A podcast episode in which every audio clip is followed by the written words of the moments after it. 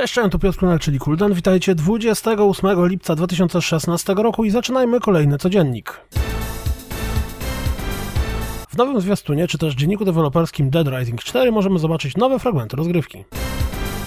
Pojawił się czwarty zwiastun No Man's Sky, tym razem związany z przeżyciem w bezkresnym kosmosie. Ze zwiastuna dowiedzieliśmy się, że 30 sierpnia zagramy w The Final Station, nie tylko na PC, ale również na PlayStation 4. Swoją drogą to tytuł wygląda dość interesująco. Dostępny na PC od września 2014 roku, Canon Brawl zawita na PlayStation 4 razem ze zwiastunem przedstawiającym rozgrywkę.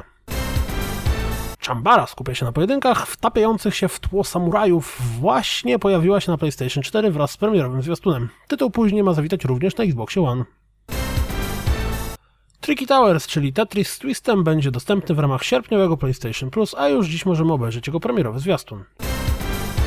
Warhammer End Times Vermintide zawita na PlayStation i Xbox One 4 października.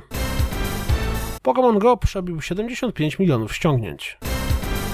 Wczoraj Games with Gold, dziś PlayStation Plus. Na PlayStation 4 zagramy w Tricky Towers i Rebel Galaxy, na PlayStation 3 w Yakuza 5 i Retrograde, a na PlayStation Vita w Patapona i Ultratron. Ostatnia gra dostępna jest na wszystkich trzech platformach. Ciekawostka Dropsa. The Lab, czyli darmowa VR-owa gra od Valve, jest najwyżej ocenianym przez wszystkich graczy produktem na Steamie. Pojawił się japoński zwiastun nowej gry o przygodach rozwiązującego zagadki detektywa. Tym razem będzie to Lady Layton. Z nowych dzienników deweloperskich Watch Dogs 2 dowiedzieliśmy się trochę o głównym bohaterze i ekipie Dead Cells. Pamiętacie zapowiedź Quake Champions na E3? Z rozmowy z Timem Wildsem możemy się dowiedzieć więcej o grze. I tym, że najprawdopodobniej będzie bliżej do Overwatcha niż do Quake'a. Housemark Games, czyli twórca Alien Nation, filmikiem przedstawiającym grafikę koncepcyjną teasują swoją nową grę The Jarvis Project.